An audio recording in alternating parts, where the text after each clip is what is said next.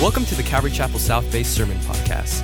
We are a large, multi ethnic, multi generational church in Los Angeles, California, and we'd love to have you visit us for a service if you're in the LA area. Visit ccsouthbay.org to learn more about us and to find out service times. If you have any questions, shoot us an email at hello at ccsouthbay.org. Enjoy today's sermon, and we hope to see you at church soon.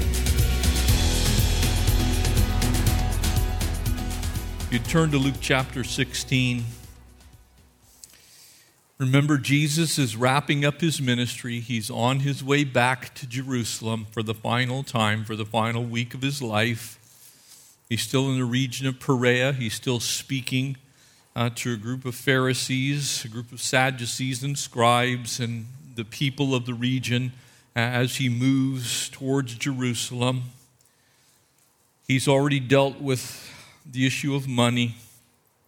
He's talked to us about how God views divorce and the sanctity of marriage. And he really is picking life lessons. Think of these things. These are things that, you know, these are the big things that people think about. And so Jesus is now going to move to something that is so important for us because it really is a picture of what happens when we die. What happens when we die? That is a monumental question that virtually every person on the face of the earth will ask at some point in time. What happens when we take our last breath? What is it that awaits us? You see, some world religions believe that you take your last breath and you're going to come back the following week in a either greater or lesser sense, you'll be reincarnated. Maybe if you weren't good, you're coming back as a bug. If you were really good, maybe you're going to be a little better person, but you'll go through these endless cycles of reincarnation until one day you finally become part of that cosmic consciousness and your candle is snuffed out and you, you become one with God. Some people believe that. Some people believe that there is a God who is very capricious. He sits in heaven and he weighs out simply your good deeds and your bad deeds. And if you have too many bad deeds, then it's off to hell. And too many good, better deeds, good deeds, you, you might get to intervene there for a while in a holding place called uh, Sheol for the Christian. You, you, maybe you're going to be in purgatory if you're a Catholic. If you're a Muslim, maybe Allah will be good to you and send you to paradise. People ask this question. Billions upon billions of people ask this central question What happens? Fortunately for us, Jesus himself speaks to this very issue and he's very specific about what happens when we die. You see, you're all going to live. Every last person is going to live in eternity. There is only the question of where and with whom. That's the question that Jesus addresses from verse 19 to verse 31. Would you pray with me? Father, we have come as your children, as your people. Lord, the ones that one day, because of our faith in Christ, our belief that He died for our sins and rose, has provided forgiveness for all of our failures, that one day when we take our last breath, we who are here who believe this, believe that we will live eternally. You, Jesus, said, that we would have eternal life if we believe in you. But what happens to those who don't? And so, Lord, we pray if there's anyone here today that's not made that decision, that choice by faith to live with you, then there is another choice. We pray no one makes it. Speak to us now through your word, we pray. In Jesus' name, amen. You see, making the wrong choice while you're here on earth can leave you living in the lap of misery. Not luxury, misery. Not with all your friends who partied hardy, misery. Not with the alternate place other than heaven because that's these little fat cherub looking babies flying around everywhere because you don't want to go there. Utter misery. Verse 19 Jesus, using a story to illustrate this, these are the words of the Lord Himself. For there was a certain rich man who was clothed in purple. Now, purple dyed cloth was an invention primarily of the Phoenicians. They used a very specific type of murex shell that took hundreds and hundreds and hundreds of them to be cracked open in a very tiny little organ squish that created that purple dye, and it was reserved only for royalty. If you had a purple garment, you were rich and famous. Clothed in purple and fine linen and fared sumptuously every day. Fine linen would be the difference between what you and I would call a burlap sack the stuff that John the Baptist wore, the camel hair, and something that was smooth to your skin, that was wonderful to wear. This man had it all. He fared sumptuously. In other words, he ate like a king. But there was a certain beggar named Lazarus, full of sores, who laid at his gate. Two very different men story of haves and have nots one who had and one who didn't, desiring to be fed with the crumbs which fell from the rich man's table, and moreover, the dogs came and licked his sores. You have two very different people in view here. One, we could say, had everything one dwelt in radiant splendor. One owned a, a mega yacht, had billions. We could modernize this. One lived in a very large home, sequestered from reality, could purchase anything and everything that he wanted, lived a life of luxury, worried about nothing including something he should have worried about, and that was his eternity. And you have the opposite of that. You have someone who was effectively homeless, who sat outside the gate of that mansion. And every day, that rich man came home, driving his Lambo Gallardo. smoking his $45 cigar, going to sip his $2,000 a bottle brandy. Just making it real for you.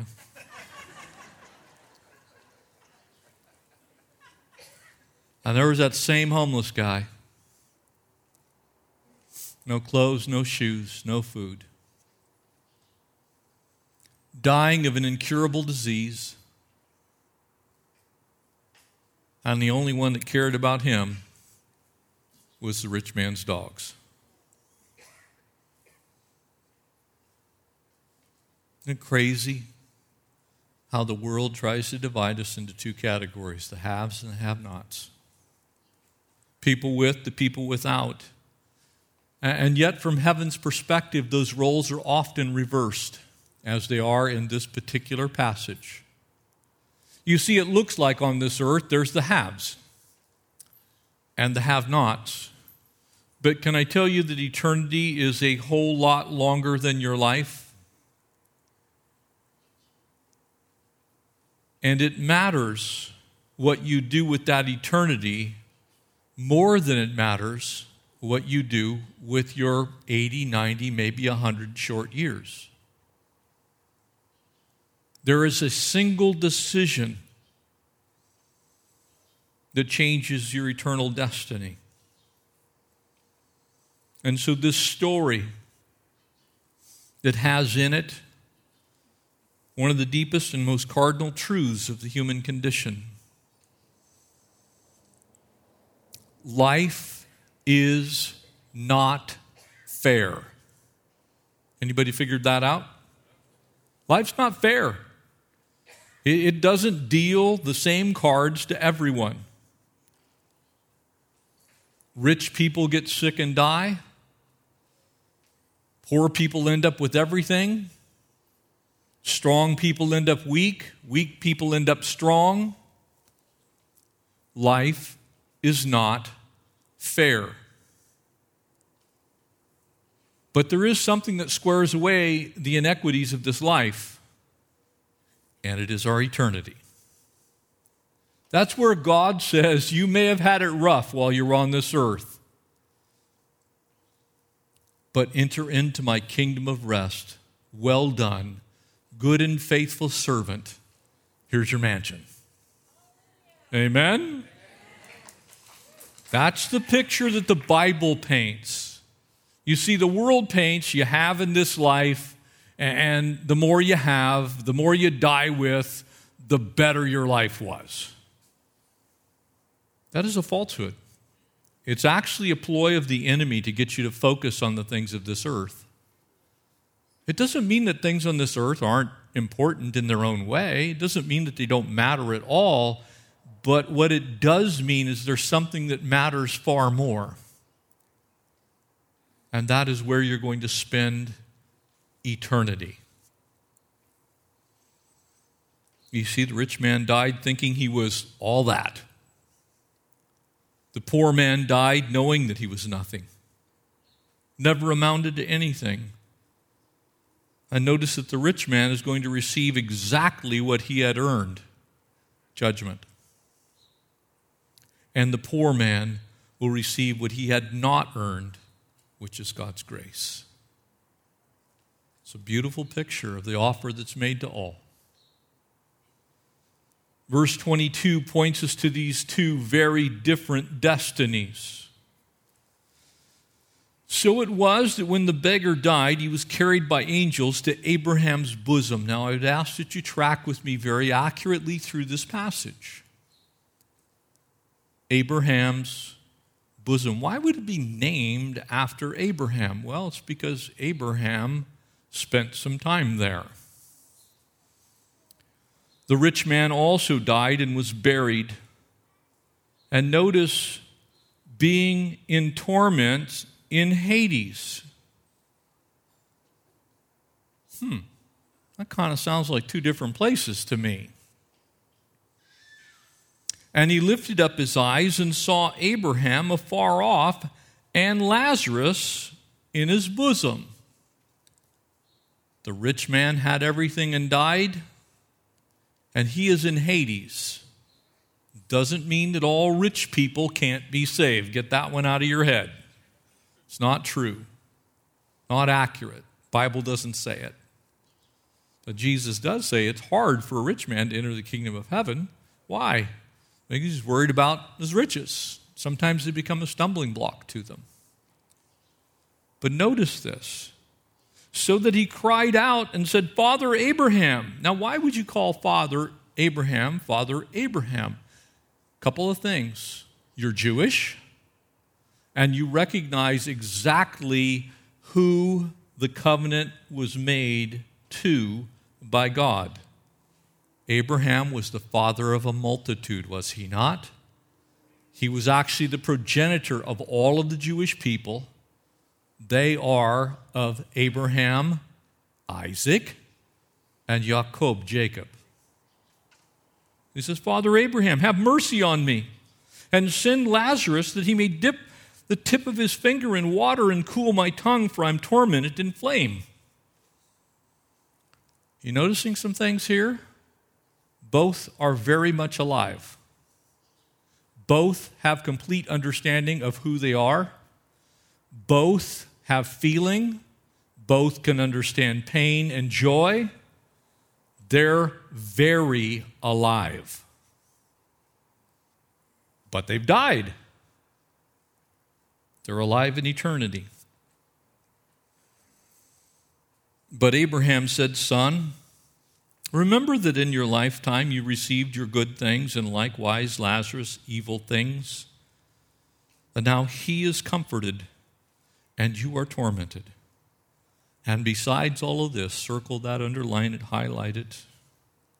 Between us, between us and you, between Abraham and his bosom and Hades, there is a great gulf. The Greek word there is chasma, chasm. It actually is exactly the same as we would say gash or wound. It's a deep, bleeding wound that's between us. So that those who want to pass from here to you cannot, nor can those who pass there to us. And then he said, I beg you, therefore, Father, that you would send him to my father's house. In other words, send him back to the living. For I have five brothers, that he may testify to them, lest they also come to this place of torment. Abraham said to him, They have Moses. So when you read your Bible, the first five books are written by Moses. They're called the Pentateuch. That is the Jewish Torah. They're the most important books. They contain the law, everything that needed to be done, all that needed to be a practice for someone to be right with the Lord. In other words, God's saying through Abraham, who's now speaking, well, they already have Moses, they have the prophets. That would be the remainder of the Old Testament, save roughly eight books, depending on how you actually categorize Ecclesiastes, Proverbs, and the Psalms. They already have Moses and the prophets. In other words, let them hear them, or you could make this modernized by saying they ought to read their Bible. I've already spoken on these things. I've already told you what's required. And he said, No, Father Abraham, but if one goes to them from the dead, they will repent. Can I tell you that if you can talk someone into heaven, you could also talk them out of heaven? Faith comes by hearing, and hearing by the Word of God. That there's always an element of faith, it's never just intellect that gets you into the kingdom. It isn't just apologetic. It isn't someone just explaining to you a great scientific argument, though I can probably make a few of them for you. We can talk about the cosmos. We are on Thursday nights, in fact, in the portion of Isaiah that we're in. But he said to them, If they do not hear Moses and the prophets, neither will they be persuaded though one rise from the dead. Powerful, powerful passage that explains to us there are two different destinies, and the choice of which place you go, you must make before you exit this planet. Before. This is sealed when you take your last breath, it's immutable once you have passed on. You can't be prayed out of one place, you can't be prayed into the other. And during this time, remember, Jesus is speaking these words, so he has not yet died. So it's important that we break this down to get the understanding of what this is. What is this place called Abraham's bosom? Because in this passage, there are clearly two different places. If you remember in Genesis chapter 25, we're actually told where Abraham is buried. We're told he's buried with his people. But he was buried in the cave of Machpelah. It's a very specific place, it's near Shechem. And so it couldn't be talking about that because only his wife Sarah was buried with him. So, who's with Abraham now? Because there are others. There's Lazarus. And they can see each other. They can look across the chasm. It's like, that's not, I don't want to be over there. But there's nothing they can do about exchanging sides.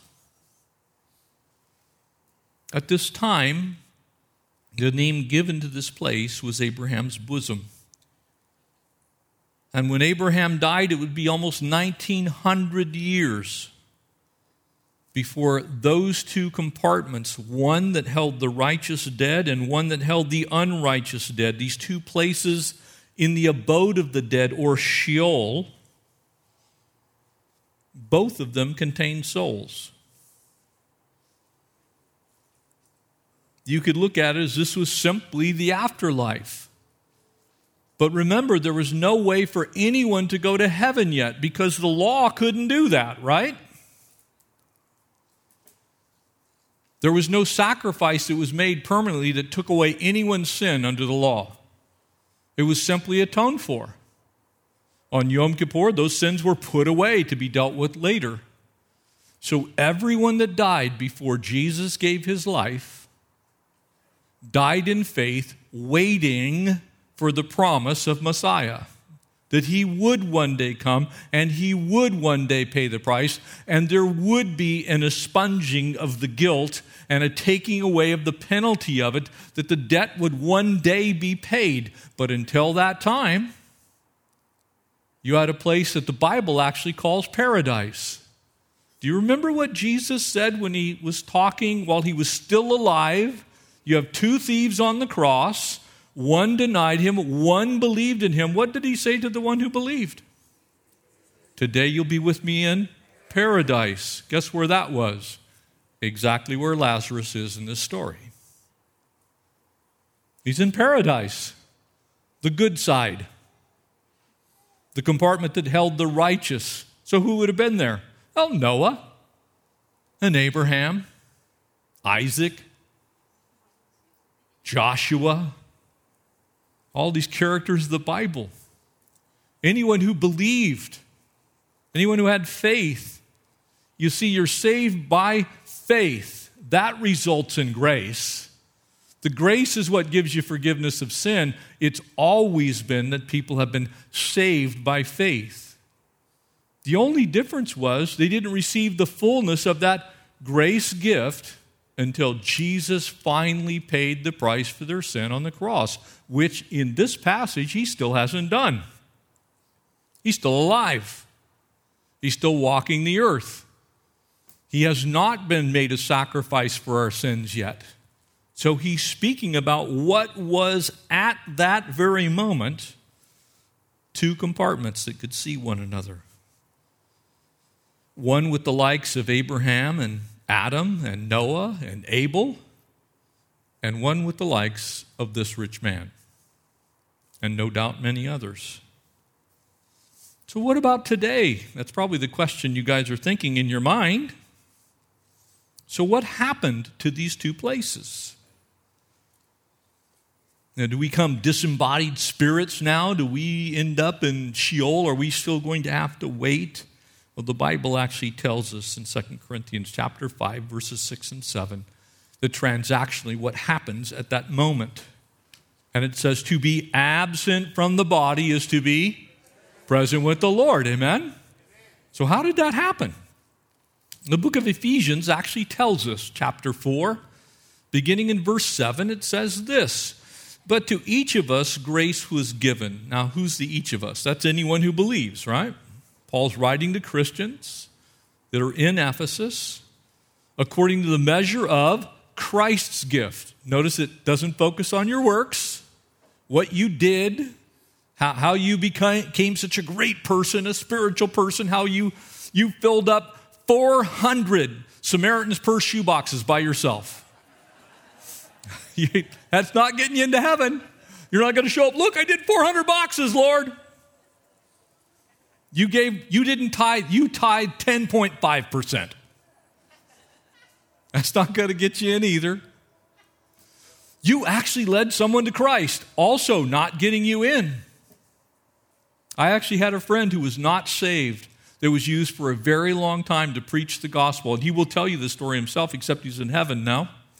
He said, I wasn't even saved, but I preached the gospel to other people. They got saved before I got saved. He just believed intellectually in the gospel process and in sharing the word because the word doesn't return void. People heard the word and got saved. You see, you're saved by grace through faith Amen. The vehicle is your faith. You believe by faith that Jesus Christ died on Calvary's cross, that he was buried in the grave, he raised three days later, he paid the price for your sin. God said, This is my beloved Son, in whom I am well pleased. And you're believing in his sacrifice, not your own sacrifice. That's why you don't need to crucify yourself. Jesus was crucified for you. So, what happened? Here it is. Therefore, he says, verse 8, when he ascended on high, he led captivity captive and gave gifts to men. Now, this he ascended, what does it mean? But that he also first descended into the lower parts of the earth, and he who descended is also the one who ascended far above the heavens that he might fulfill all things. In other words, when Jesus died, he went down and said hello to Abraham and Noah and Adam and the guy in our story, Lazarus, who, by the way, in John chapter 11, is raised from the dead. I believe it might even be the same guy. So here's this beautiful picture. Jesus said to the thief, Today you'll be with me in where did Jesus go when he first went? What was he doing on those three days? He's cleaning out Abraham's bosom. And when he was raised, he said, It's time to go. Let's head to heaven. So now all who are absent from the body are present with the Lord. In other words, paradise is empty. People are now in heaven. The Old Testament saints are where everybody else goes when you take your last breath in faith straight into the presence of the Lord. But what about the other side? Jesus goes and he says, Look, it's time to leave. I've paid the price. Your sins are forgiven. You can now stand in the presence of a holy God, completely redeemed.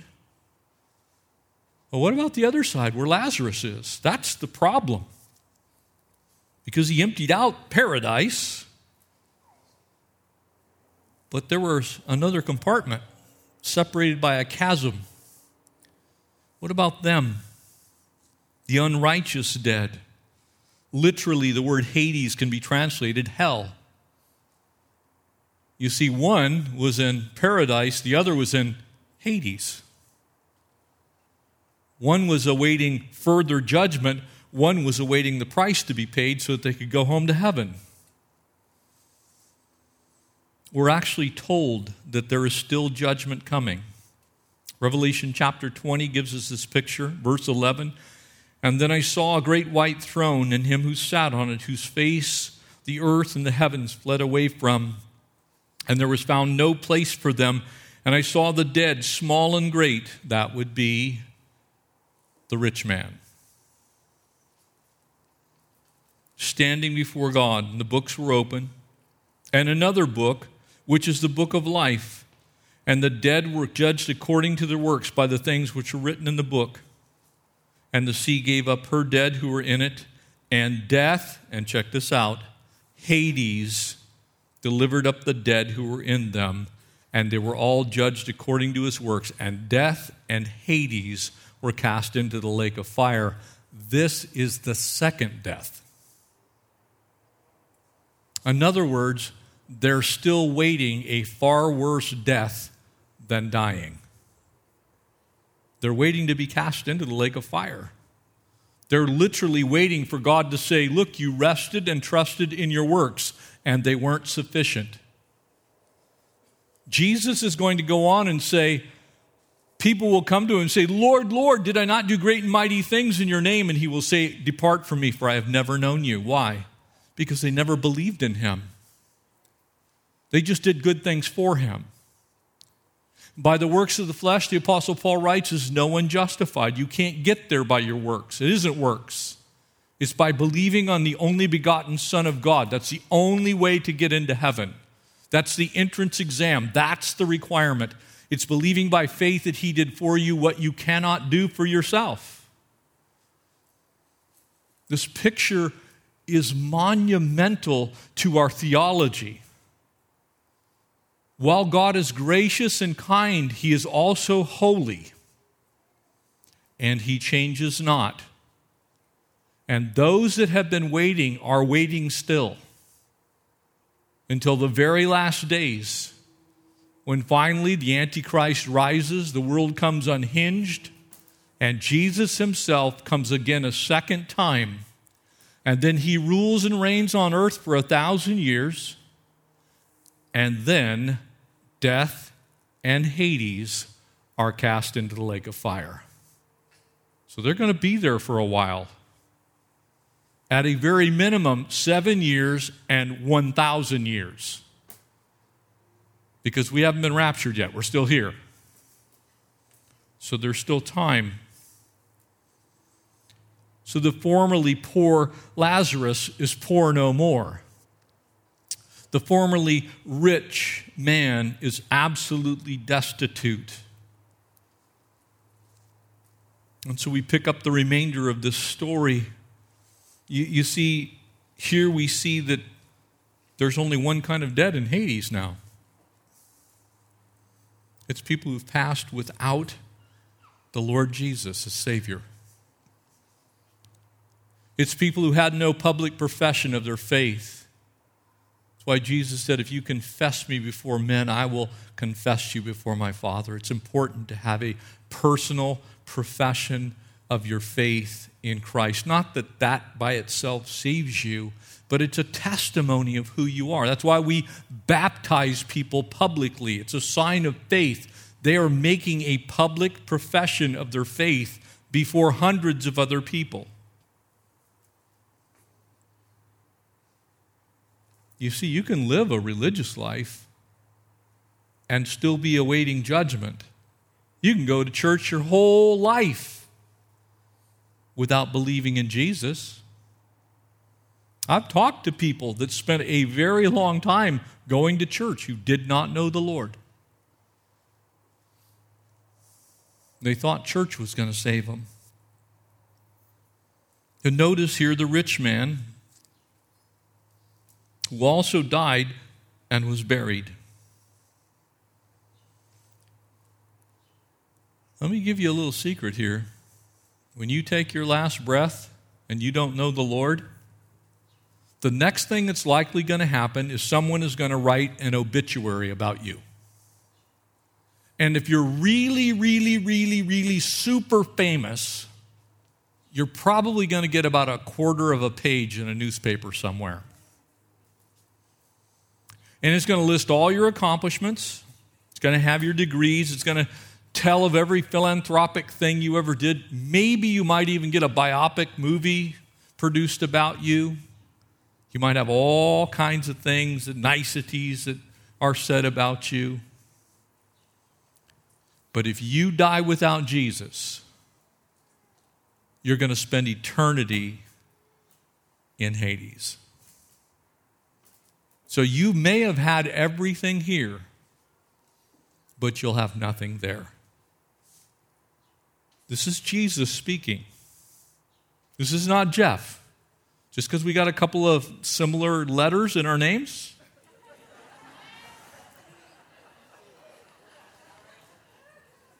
This is Jesus, okay? Lazarus, of all people, reclining there in Abraham's bosom, waiting for the Lord to pay the price, knowing. And notice the simple things. Could you have them bring us some cold water? It's kind of hot over here. But notice what Jesus says. They can't come. Not possible. The gulf can't be crossed. It, it, isn't, it isn't a line in the sand that you can simply step over, it's a chasm that can only be crossed by the cross of Christ. It's a wound so deep that only the blood of Christ can heal that wound. The rich man is now a beggar, and the beggar is now a rich man. Do you see the role reversal? One had everything in this life and now has nothing in eternity, and the other had nothing in this life and has everything in eternity. Those two choices are still the only two choices. There are no other choices, church. There's no such thing as purgatory. That is a fabrication of the Catholic Church. There's no such thing as soul sleep. That is a fabrication of Seventh day Adventism. There is no such thing as praying your relatives out of a lower level of heaven. That is a fabrication of the Mormon church.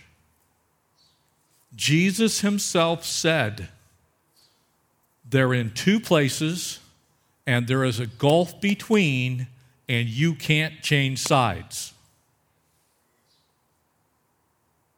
That destiny is sealed. In other words, you have to choose where you live eternally. You personally have to choose. That's why Revelation 22, almost the end of the Bible, says what it says. You're either holy or you're not holy. You're either righteous or you're not righteous.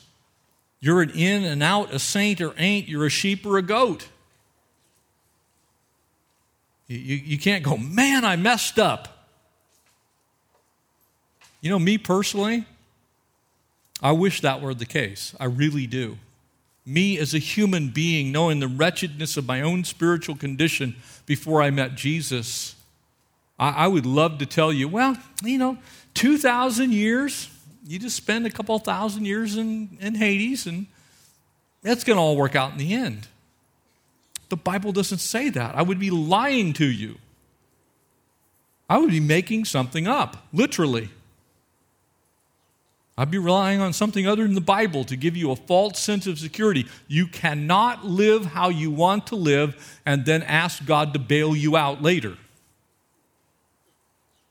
Sorry. Some of you are going, I wish I hadn't come to church today.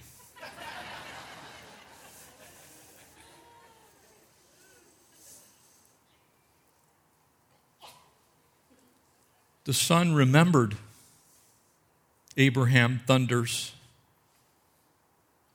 that man was looking at his life and remembering all the good things he had.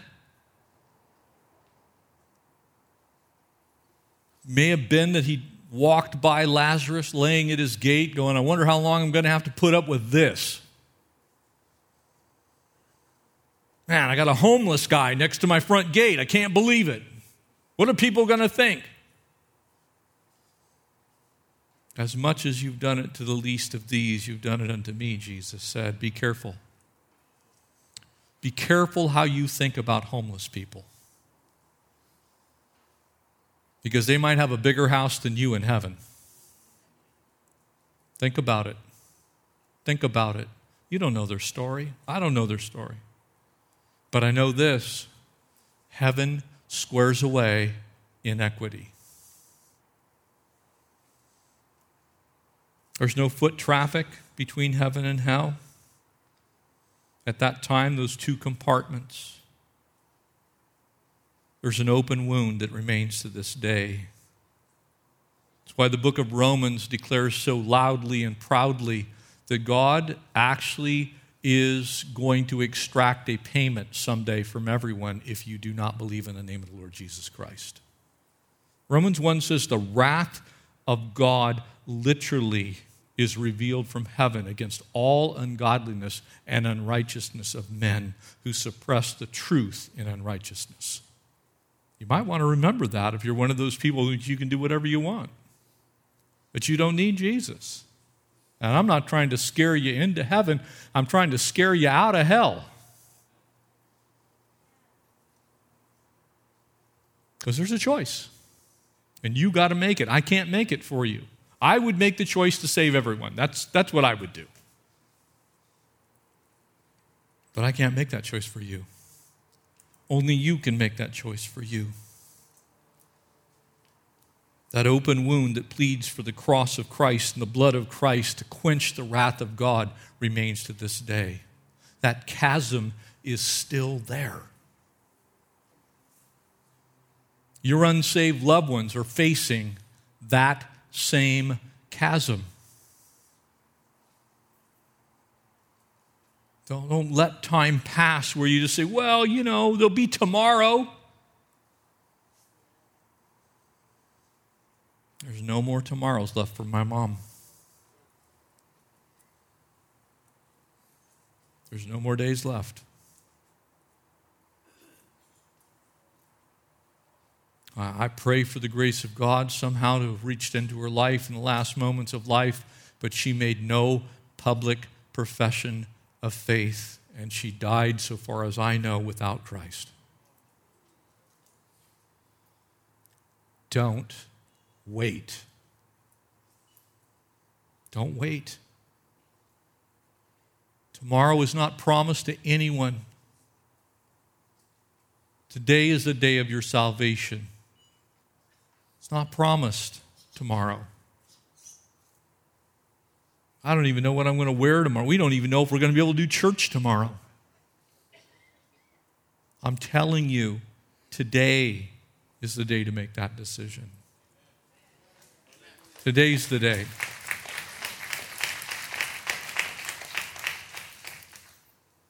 God's not going to demand payment twice. He's not going to re crucify Jesus.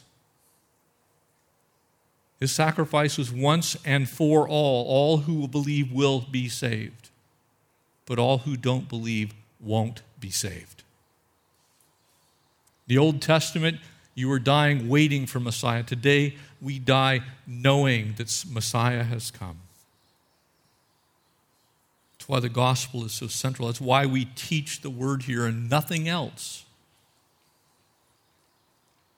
There's nothing else I can teach you that can save you, save that Christ died for you, and want you to know Him personally. It is true that Jesus paid it all, and all to Him I owe. Everything. Sin had left a crimson stain, but He washed it white as snow. He did, not me, not my decades of ministry, not my knowledge of the Word of God, not my understanding of Jewish history, world politics, end times, creation science. None of those things can save you. It is only the cross of Christ. And you must believe to be saved. I can tell you this that rich man believed in the preaching of the word after the fact. Oh, I know he believed, but it was too late. God, through his son Jesus at this time, says, Look, you already have all you need to know. You have Moses and you have the prophets. That's enough. There was enough contained within the book of Isaiah by itself for them to completely understand God's plan of salvation. Know what Messiah would do, how he would get here. You put in all the prophets and you find out he's named by name where he's going to be born, who will be his lineage, there's 485 specific pieces of information in the Old Testament that Jesus made good on when he was here on this earth. There's enough information. The question is do you believe? Do you believe? That's the only thing, the only thing separating the rich man in Hades and Lazarus in paradise was believing in the Savior. That's it. Don't miss this opportunity right now. I'm going to ask you to stand.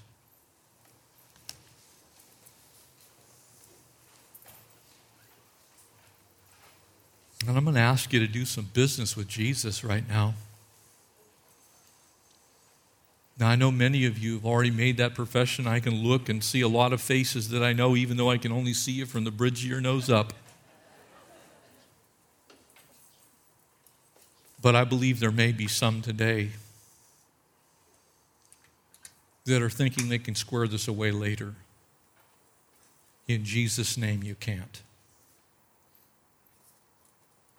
You can't. If you will believe on him, you will be saved. The Bible says that. And so I want to give those who don't know him an opportunity right now to be saved. It isn't a religious thing, it's a relational thing. It's you telling God you can't fix yourself. It's you believing you need a Savior. It's you understanding that Christ died for your sin. And I'm going to ask you if you're here and you're saved, you know the Lord. I want you to pray right now for anyone who's here, anyone who's watching online, anyone who may see this later. Because we're going to make the offer of the gospel right now available. Would you bow your heads with me? If you're here today and you're saying, Pastor Jeff, I don't know if I died right now that I'd go to heaven. If that's you and you want to change your destination because there's only two, then I want you to raise your hand right now and we're going to pray together. Wherever you are, I can see pretty much everyone here. If you don't know Jesus, you haven't ever invited him into your life to be your Savior and Lord, just simply slip up your hand. Anyone at all? Don't wait. I see that hand in the back. Praise the Lord. Anyone else?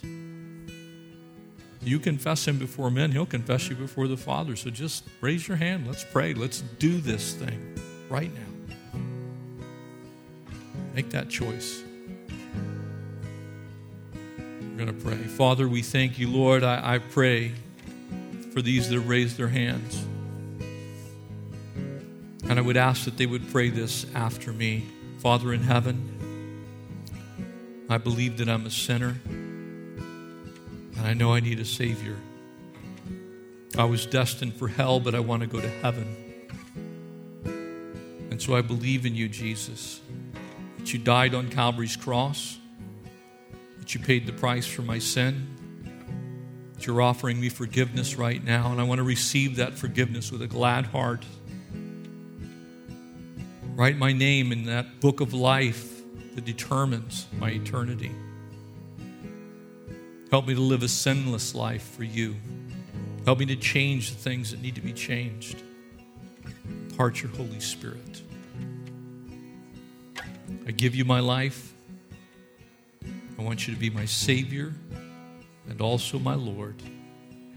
We ask this in Jesus' name. Amen. Thanks for listening, and we hope you were encouraged by today's message. If you have any questions or just want to check us out, make sure to visit us at ccsouthbay.org. God bless you guys, and we'll see you next week.